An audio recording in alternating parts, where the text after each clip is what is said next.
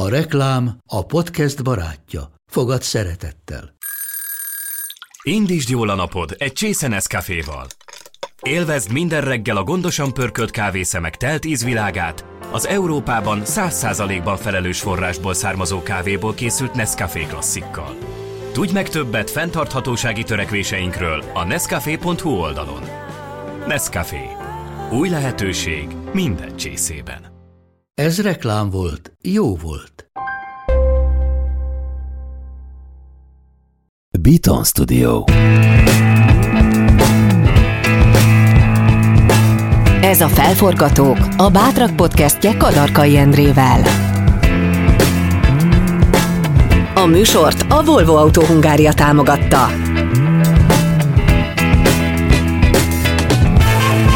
Az igazán sikeres emberek letérnek a kitaposott ösvényről, saját utat választanak, és ha el is buknak néha, még nagyobb lendülettel kezdik újra.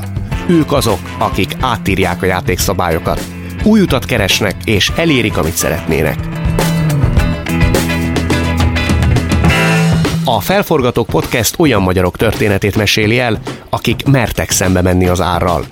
Ha valakinek nehéz sors adatott meg, akkor az ő. Két éves kora óta nem tud járni. Volt olyan orvos, aki azt mondta, hogy tíz éves koráig fog élni. Szerencsére nem vált be a jóslat. De így is sokszor elgondolkodott azon, van-e értelme az életének. Például amikor az erdőkertesi szociális otthonban élt. Két ápolónőnek köszönhette, hogy megmentették attól, hogy halálba ígya magát. Aztán elkezdett írni, de egymás után buktak meg a könyvei. Végül a tizedik, a Gergő és az álomfogók meghozta az áttörést. nyolcvanezer példányban fogyott el, és németre is lefordították. Most következnek a műsor szponzorai, utána pedig Böszörményi Gyula története. A felforgatók azok az újítók, akik nem kötnek kompromisszumokat. Mi a Volvónál hiszünk abban, hogy a környezettudatosság és az élményekkel teli autózás megfér egymás mellett. Mostantól minden modellünk a legfejlettebb plug-in hibrid hajtással is rendelhető. Ultra alacsony károsanyag kibocsátás és kiváló menetdinamika egyszerre. Maradjon lendületben és közben óvja a jövőt. Volvo plug-in hibrid modellek. Mindig feltöltve.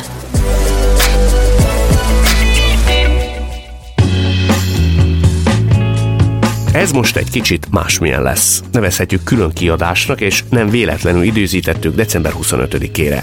Karácsony alkalmával következzen most egy mesés történet, és annak a tanulságai.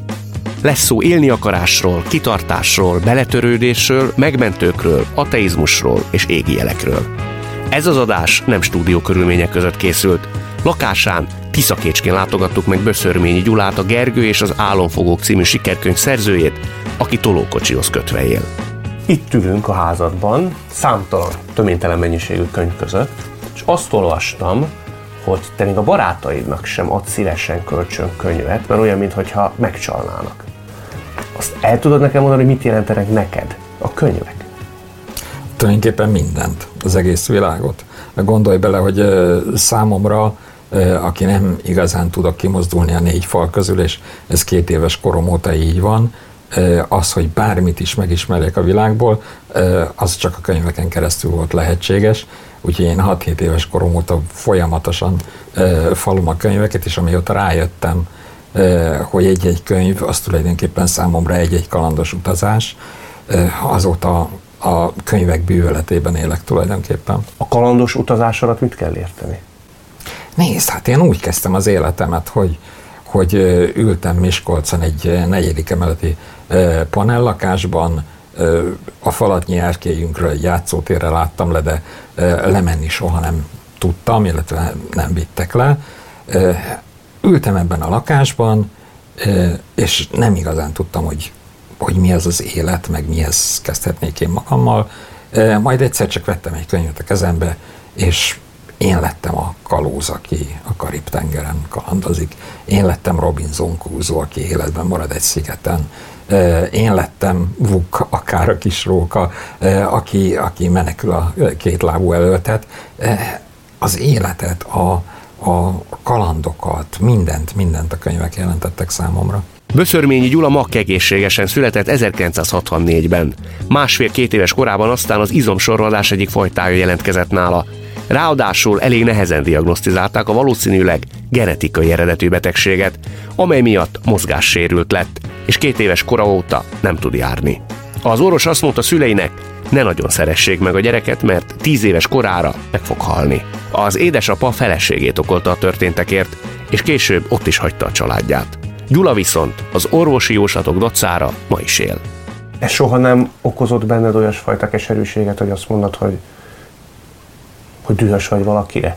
A helyzetre, másra, magadra, világra, Istenre? Dehogy Isten, természetesen.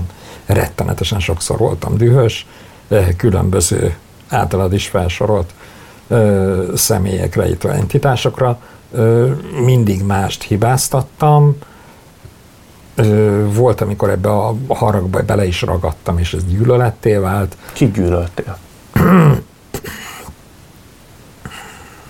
Mindig mást. Nézd, nagyon sokáig haragban voltam Istennel például. Hiszen nekem azt mondták, azt tanították, hogy ő irányítja ezeket a dolgokat, mindent, ami a földi léttel kapcsolatos, és hát ha ő irányít, akkor miért szúrt ki velem ennyire? És megint jöttek a könyvek, és megint rengeteget olvastam, illetve továbbra is rengeteget olvastam, és egyszer csak fel, felmerült egy gondolat, hogy nem minden átok, ami átoknak látszik. Sok-sok évnek kellett eltelni, amire rájöttem, kielemezve a saját életemet, illetve a saját habitusomat e, is, e, hogy valószínűleg én így jobban jártam. Sokkal jobban jártam, hogy beteg lettem, e, mint hogyha egészséges lettem volna. Szerinted akkor nem lennél író? Biztos, hogy nem lennék író. Egészen biztos. E, én nagyon sokban hasonlítok édesapámra. És azt hiszem, hogy én az ő, ő életét és az ő mentalitását kopíroztam volna, lemásoltam, próbáltam volna lemásolni. Apám pilóta volt, imádok repülni. Nagy valószínűséggel, ha alkalmas lettem volna rá, akkor én is elmegyek repülni.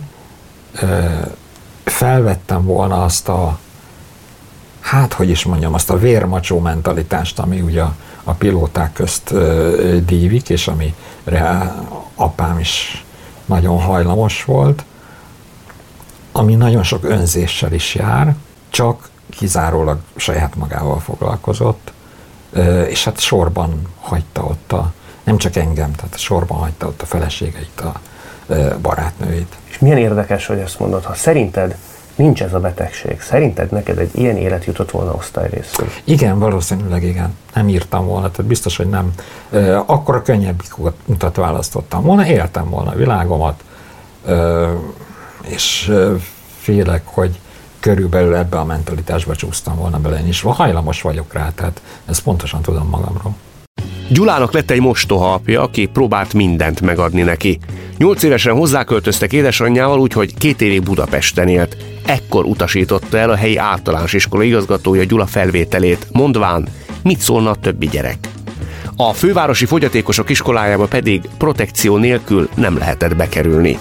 Végül kiderült, hogy Debrecenben van egy egészségügyi gyermekotthon, ahol folyik iskolai oktatás. Gyula tíz évesen került oda. Ám ez maga volt a pokol. Csak három tanár jutott a nyolcszáz diákra, akik közül írd és mond három volt épelméjű, a többi mind szellemi fogyatékos. Gyula hosszú éveket töltött el itt, hogy aztán átkerüljön egy nem különben börtönnek megfelelő helyre. Egy erdőkertesi időskori szociális otthonban tengette napjait.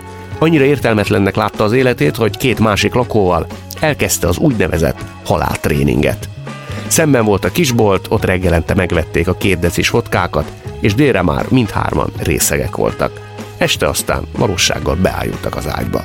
Te akkor annak tudatába tetted mindezt, hogy eddig volt, ennyi volt, köszönjük szépen? Igen, ez teljesen tudatos volt. Tehát a, a két Lacival tulajdonképpen ugyanazon a véleményen voltunk, hogy mi... Tehát mi létezésünk teljesen fölösleges. Te erről akkor meg voltál győződve a magad sorsátéletől. Igen, pontosan. pontosan. Akkor milyen gondolatok járnak ezen közben egy év alatt az ember fejébe? Nagyon-nagyon sötét, gúnyos kacajjal kísért mozdulatok, tehát, vagy a gondolatok. Ö, nem, ez a, ez a létezés legalja. Tehát amikor már, amikor már nem érdekel, hogy a következő öt percben meghalsz, sőt, majdnem, hát, hogy örültél volna neki? Hát, persze, persze. Igen? Egy tudtál jutni idáig? Természetesen. Mi rángatott ki ebből egy év után?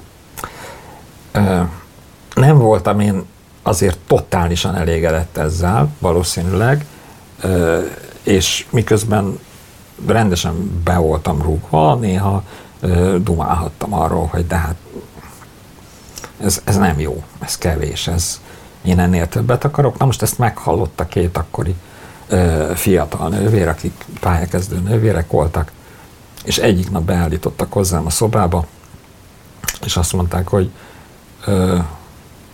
te ennél több vagy, úgyhogy most költözöl. És akkor elvittek ezeknek a srácoknak a szobájából, beraktak egy üres szobába, rám zárták az ajtót, nem azért, hogy én ne menjek ki, hanem azért, mert a alkezbarátaim egy kicsit mérgesek lettek, azt mondták, hogy áruló vagyok, amiért ott hagytam ezt a társaságot.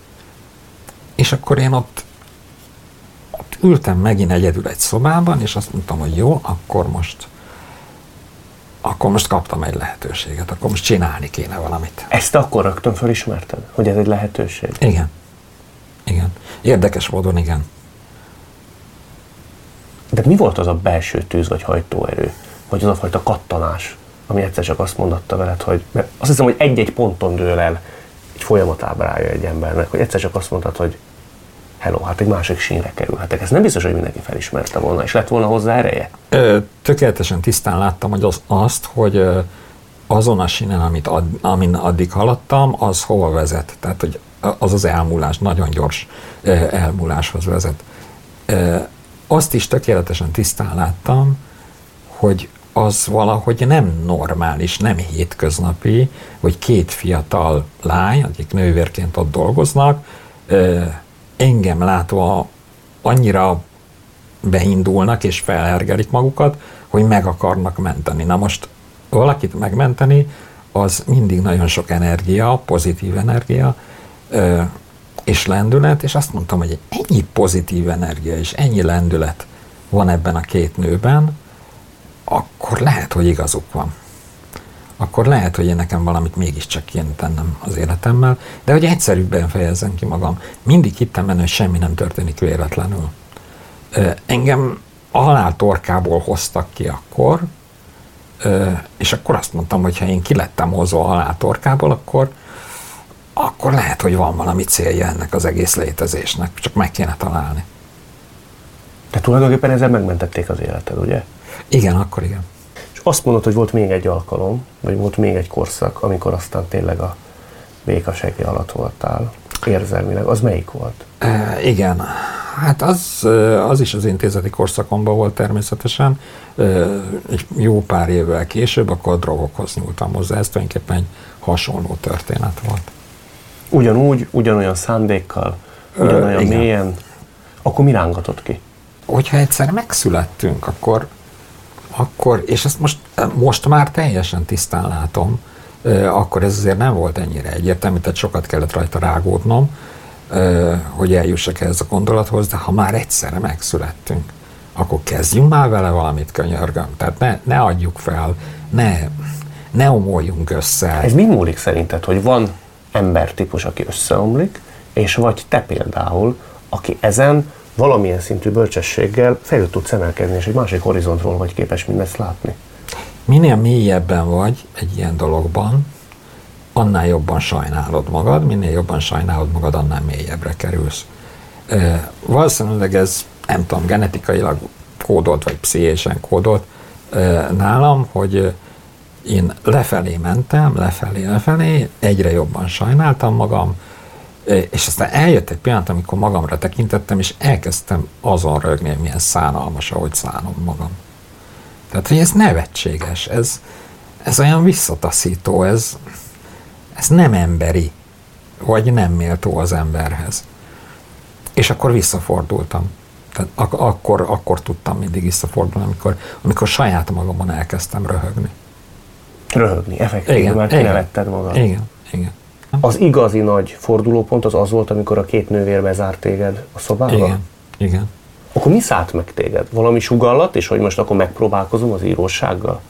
Nézd, amikor most megint visszaugrunk az időbe, és akkor erdőkertes, tehát ott vagyunk, hogy a, a két nővér kiszedett engem a, az alkoholisták szobájából, ültem ott egyedül, és azon gondolkodtam, hogy mihez kezdjek, és eszembe jutott, hogy, hogy én lehúztam nyolc évet Debrecenben. Lehet, hogy az, azért mentettek ezek a nővérek ki, mert, mert erről beszélni kéne. Tehát, hogy ezt a nyolc évet el kéne mondani. Nem tudom kinek, az embereknek. És akkor fogtam egy spirálfüzetet, és mint az őrült. Tehát azt vettem észre, hogy, hogy, hogy, hogy egyszerűen dőlnek belőlem a mondatok, hogy nem tudom leállítani. Ez lett az első, később megjelent kisregényem, a Kucó. Egészen eufórikus állapot volt megírni azt a könyvet. De akkor már menet közben belül tudtad, hogy ez a kijelölt út? Nem, megírtam a Kucót. Nem azért írtam meg a Kucót, mert hogy akkor én most majd író akarok lenni. Én azért írtam meg a Kucót, mert, ö, ö, mert ki akartam magamból írni ezt a nyolc évet. A Kucó végül meg is jelent, de óriási bukás lett. Gyula a Vörösmarty téren maga árulta a megmaradt példányokat. A rendszerváltás után béríróként is dolgozott, női álneveken írta a szirupas regényeket. De nem adta fel a saját írói karrierjét sem, egymás után szülte meg a regényeket, amelyek mindig más kiadónál jelentek meg, hiszen egynél több esélyt sehol sem kapott. Márpedig a könyvei egymás után buktak meg. És ez így ment tíz éven keresztül. Hogyha az ember így megy végig tíz éven keresztül, csak kíváncsi lennék arra, hogy mégiscsak mi az, ami nem beszél végképp, visszavonhatatlanul a kedvét. Nem akartad te azt egyszer se hagyni a fenébe? Nézd, csinálnom kellett valamit. Ez, ez megint, megint valami olyasmi, ami, ami valószínűleg a, a, a génekből fakad. Amint már mondtam, gyűlölök tétlenül ülni, valamit csináljunk, hogyha akkor én fel tudok állni, és el tudok menni szenet lapátolni, és azt tetszik, akkor valószínűleg azóta szén, én lennék az ország legjobb szénlapátolója, vagy legalábbis leglelkesebb. De nem volt más lehetőségem. Tehát ülni egy szociális otthonban, egy szobában, egyedül, ott mit tudsz csinálni? Tehát ami, és nekem valami kreatív, muszáj volt valami kreatívat csinálni. Hát volt, amikor évekig nem írtam, hanem próbálkoztam mindenféle mással, színjátszó csoportot vezettem, akkor már le tudtam járni a faluba, és akkor volt amatőr színjátszó csoportom, vezettem tudományos, fantasztikus és fantasy klubot a helyi fiataloknak éveken keresztül, és akkor nem írtam. Akkor nem volt az, hogy írnom kéne. Egyik sem volt az az út, ami igazán kielégített volna. Úgyhogy mind, valahogy mindig visszatértem az íráshoz, makacsul, de hát a tizedik könyvem után sem gondoltam azt, hogy én még már író vagyok, vagy, vagy egyáltalán tudok valamennyire írni, csak, csak csináltam. A tizedik regény aztán meghozta a nagy sikert. A Gergő és az álomfogók nyolcvanezer példányban kelt el, lefordították németre is, és kikiáltották a magyar Harry Potternek. Ahhoz, hogy ez megtörténjen, kellett az, hogy Gyula egy koncerten odaguruljon a tolókocsijával nagy kedvencéhez, Müller-Péter Sziámihoz, és odaadja neki a Kucót, amiben a nagy bukás ellenére szentül hitt. Hónapokkal később Sziámi megkereste őt, mert el volt ájulva az írástól. Sziámi adta aztán az ötletet, hogy Gyulának az ifjúsági könyvek felé kellene fordulnia. Azért abban is van valami sorszerű, hogy tudomásom szerint az ő gyerekének a születéséig azért egy helykeresésben voltál íróként. Igen. És valami egészen fatális véletlen folytán a fejéhez kapott egyszer csak, amikor kerestétek a témát, mikor aznap született a gyereke, hogy akkor írjál gyerekirodalmat, ifjúságirodalmat. Aznap tudta meg, hogy megint gyereke lesz. Ez nagyon fontos, azért nagyon fontos, mert aznap tudta meg, és kilenc hónap, vagy pár, igen, tehát körülbelül nyolc hónap múlva megszületett a srác, és akkor készült el a regény, és jelent meg. Tehát ezért van a Gergő és az álomfogókban az, hogy ennek a könyvnek embertestvére van, együtt fejlődtek, együtt jöttek a világra. E, utólag visszatekintve az életemre, elmondhatom, hogy azért rendszeresen találkoztam olyan emberekkel, akik tovább tudtak lendíteni, és mindig a megfelelő pillanatban bukkantak fel valahonnan a semmiből. Mészői Gábor, aki segített kiadni a Kucót, Sziámi, aki, ö, aki vele együtt nagyon sokat dolgoztunk azóta is, és ö, aki az ifjúsági irodalom felé ölökölt, de sorolhatnám, tehát több ilyen ember volt, de hát csak utólag látszik, hogy ezek ilyen szerencsés találkozások, akkor ugye az ember csak várt, várt, várt, aztán vagy jött valaki, vagy nem. De te ezt a szerencse számlájára írod? Most a hitemre kérdezel rá. Arra is, az is érdekel, azt is kimondhatjuk, én valami más aspektust próbáltam volna felvillantani. Szerintem mindenki esetében jön az a bizonyos szekér.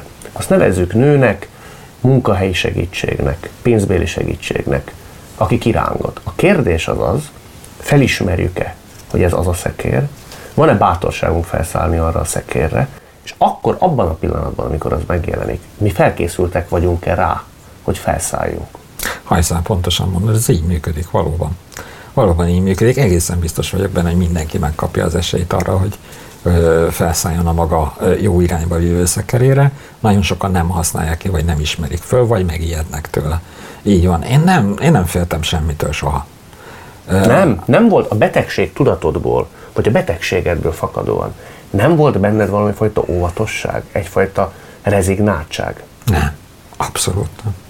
Egyáltalán nem, mert nézd azért, még akkor is, amikor nagyon jól voltam, amikor jól éreztem magam úgy, ahogy a bőrömben, akkor is úgy gondoltam, hogy az életem az arról fog szólni, hogy egy intézetben csinálom végig, mert lehet, hogy érek el valamilyen sikereket a könyveimmel, nem sokat bíztam, mert nem nagyon bíztam benne, hogy, hogy ezek komolyan, hogy ez, ez számomra egy igazán sikeres pálya lesz, de legalább csinálok valami értelmeset, de közben mindig ott lebegett a, a előttem az, hogy és hát ennyi lesz az élet. Tehát, hogy igazán a, a nagy vágyaimat, a nagy céljaimat valószínűleg soha nem fogom elérni, és azért nem volt bennem félelem. Egyáltalán. Soha nem féltél semmitől? Voltak pillanatok, amikor adott szituációban féltem. Érdekes, hogy például ezek a szituációk viszont mindig megerősítettek. Egyszerűen moziból éjszaka este jöttem erdőkertesen hazafelé a tolószékemmel, és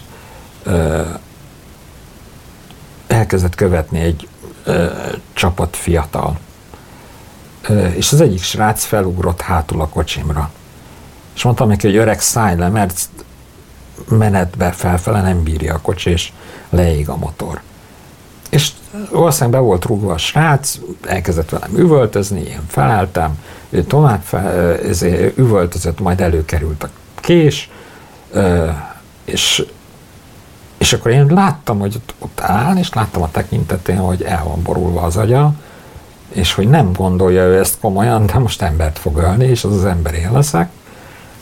És eltelt három-négy másodperc, amíg várta a válaszomat, ami ha olyan, mint a korábbi volt, akkor ő szúrni fog.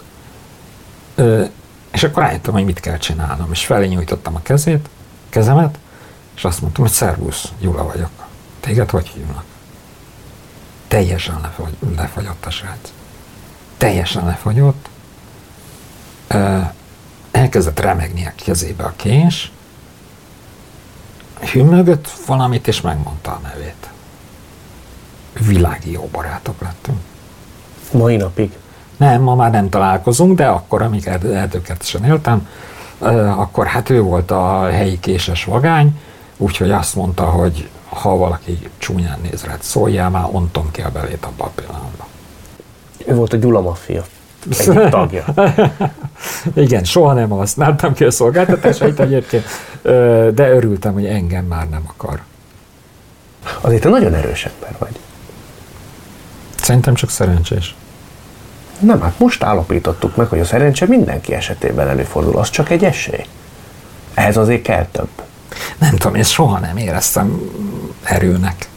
Tehát azt sem érzem erőnek, ahogy végigcsináltam az életemet, vagy eh, rendkívülinek. Eh, legutóbb valaki hasonlót mondott, és akkor a feleségemmel összenéztünk, és ő azt mondta, hogy nem értik, hogy te csak túlélő vagy. És igaza van, én túlélő vagyok, egyszerűen csak túl akarok élni szituációkat. Nem akarok belehalni dolgokba. Nagyon szeretsz is élni. Igen. Azt meg tudnád nekem mondani, hogy ha arra kérnének, hogy fejezd be ezt a mondatot, hogy miért jó dolog élni? Van más? Biztos vagy benne, hogy van más? Ez van nekünk, az életünk, az biztos, hogy van. Itt vagyunk, érezzük, szagoljuk, csináljuk úgy, ahogy tudjuk csinálni. Attól félek, hogyha innék a túlvilágban, eh, akkor úgy el is engedném magam, hogy jó, hát ez most itt ez az élet nevű dolog, ez nem sikerült, de majd a következő világban jobb lesz. És akkor elengedném magam, akkor nem lenne tovább küzdelem. Gyula évek óta boldog házasságban él feleségével, Noémival. Ez sem szokványos történet. Annak idején egy barátjával eldöntötte, hogy szeretne angolul tanulni. Interneten feladott egy hirdetést, hogy aki javítaná leckét, annak nagyon tudna örülni. Noémi angol tanár volt, tiszakécsként tanított. Leveleztek, találkoztak, összejöttek. Gyula angolul azóta sem tud.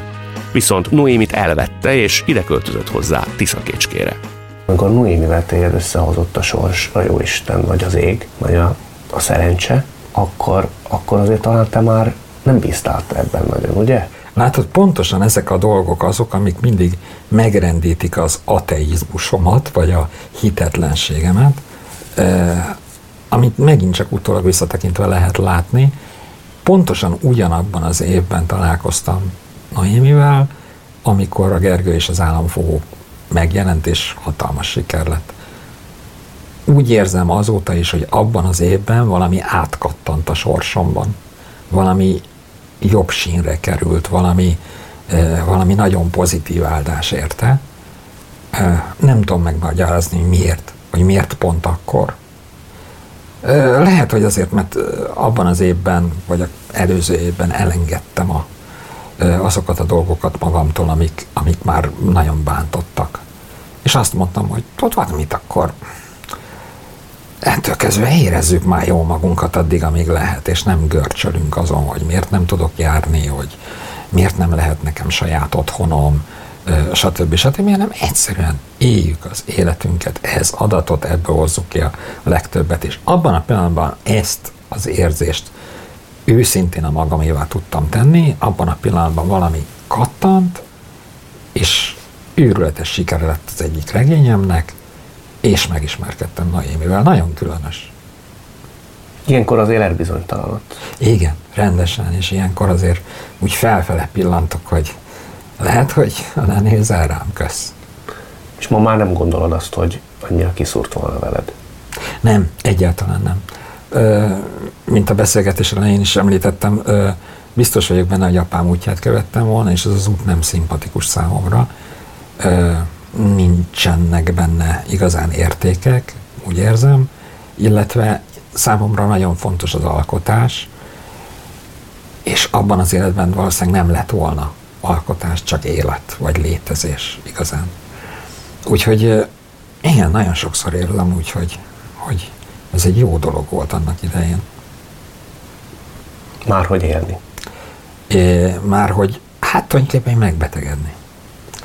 Hát, hogy ez jó irányba terelt. Hát, nézd, ha van, ha valóban van az égieknek terve egyes emberekkel, és a szabad akarat az tulajdonképpen csak arról szól, hogy nekem van tervem veled, nézzük, hogy hajlandó vagy-e megvalósítani. Ha nem, nem.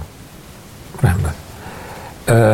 De hát, ha van ilyen, van ilyen terv, akkor akkor talán az a terv arról szólt, hogy te ezt úgy tudnád megvalósítani, hogyha ezt a, ezt a nagyon sok terhet rád rakom.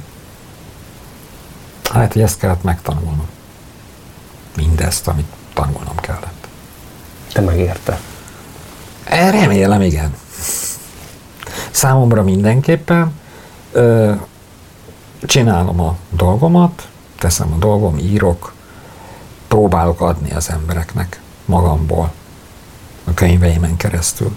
Sok mindent, gondolatot, érzést, de az már, azt már tőlük kéne megkérdezni, hogy ennek úgy valóban ők örülnek-e. Remélem, igen. Mint mindannyiunknak, a felforgatóknak is szükségük van feltöltődésre, ami aztán hajtja őket előre a maguk útján. Most megtudhatjuk, miből merítenek ők. Az inspirációs blog támogatója a Volvo Autó Hungária. Egy író esetén, aki a szövegből, az ötleteiből él, aki az agyából él, nekem mindig fölmerül az a kérdés, hogy nem fél attól, hogy egyszer elfogy. Hát ez előfordul. Igen? Rendszeresen előfordul, persze. Mennyi ideig tart ez? Uh. Tehát amikor azt mondod, hogy a büdös életben most már homlokon csókolhatna a múzsa. Emlékszem az életemben olyan két évre, amikor rendszeresen beültem a kocsmába, hát kávéházak már nem voltak, illetve ott, ahol éltem, ott nem volt kávéház, úgyhogy egy kocsmába ültem be egy kis asztalhoz, elővettem az üres füzetet, és azt mondtam, hogy én most komoly író leszek, és elkezdek jegyzetelni a következő történetemhez, semmi nem jutott eszembe, elrepült két év, és rettenetesen kétségbe voltam esve. Ma már ilyen hosszú idők, kiesések nincsenek, de van két-három nap, sőt van, amikor két hét is, amikor, amikor teljesen kiüresedik az agyam, leáll, és úgy érzem, hogy nem, egy értelmes mondatot nem tudok leírni. Ilyenkor dúsz-húsz? Igen, nagyon dühös vagyok. Nagyon dühös, a feleségemnek szoktam mondani, hogy kész, végem van kicsim, én már nem vagyok író, meghaltam, nem létezem. Idáig képes vagy eljutni? Igen, igen. Hát érzem, hogy nem megy. Hát leírok egy mondatot, hogy visszaolvasom, és röhögök rajta, hogy mint egy amatőr, egy kezdő. Igen, de ilyenkor azért az emberben ott van az a hitbizomány, hogy az elmúlt x évben azért szép számmal termelt sikerkönyveket. Bennem is, meg mellettem is, mert Noémi ilyenkor azt szokta mondani, hogy megpaskolja a fejemet, és azt mondja, hogy jól van kicsim, ne légy hülye, holnap majd menni fog. És általában másnap valóban sikerül egyfél értelmes mondatot leírni. Azt hiszem, hogy egyszerűen csak úgy lehet előhívni a képességet újra, hogyha az ember nagyon el van számva rá, és újra és újra próbálkozik, és egyszer csak elindul az agya, lepereg róla a rozsda, és, és hirtelen azt veszi észre, hogy jé, sikerült. Ez a két szó itt egymás mellett egész jól néz ki. Ahhoz, hogy az a két szó egymás mellett ilyen jól nézzen ki, mi kell neked elsősorban? Mi az az inspirációs közeg, uh, lüktetés, ami téged ilyen értelemben mozgásba tud lendíteni? Meg lehet ezt fogalmazni, hogy ez nagyon misztikusan hangzik. Nem, hát számomra a könyvek mindig az utazásról szóltak. Arról, hogyha fizikailag nem tudok elmenni Hawaii-ra, akkor egy könyvön keresztül megyek el Hawaii-ra. És ez nem csak az olvasásra vonatkozik, hanem az írásra is. Tehát engem az inspirál, hogyha valami érdekel, egy korszak, egy történelmi környezet, egy város, egy hangulat, akkor azt mondom, hogy én most ezerkilencszázba akarok elutazni a monarchia gyöngyszemébe Budapestre, és megnézem, hogy milyen érzés konflison utazni. És akkor előveszem a számítógépet, és azt mondom, hogy akkor írjunk egy jelenetet, ami egy konflis utazásról szól, és akkor ott vagyok.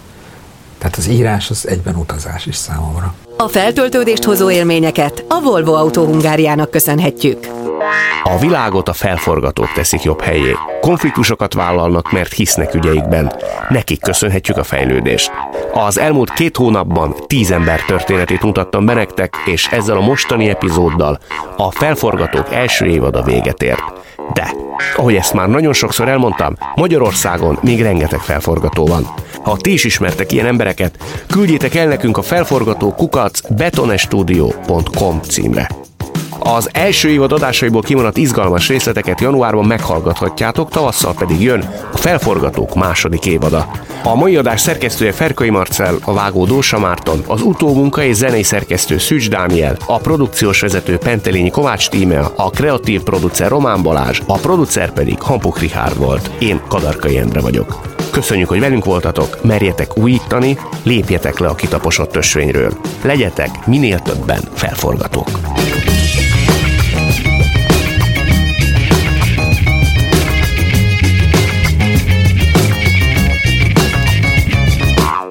A műsort a Volvo Autó Hungária támogatta. Beaton Studio. Ha más podcastekre is kíváncsi vagy, hallgasd meg a Beaton műsor ajánlóját. El tudod képzelni, hogy a podcastet, amit éppen most hallgattál, fél év múlva már a mesterséges intelligencia generálja? Mi sem. De ha érdekel, eljött-e már a gépek lázadása? Hallgass bele az Embertelen Podcastbe. Orsós Lajos vagyok, a műsor házigazdája. Egyelőre még élőben. Egyelőre. Fedezzük fel együtt, hogyan ismerkedik, randizik, mesél és vitatkozik Betty és Péter, két teljesen mesterséges intelligencia. Lajos, a podcast címét mond még egyszer, léci. Oké. Okay. Embertelen Podcast. Ez egy Beaton Podcast.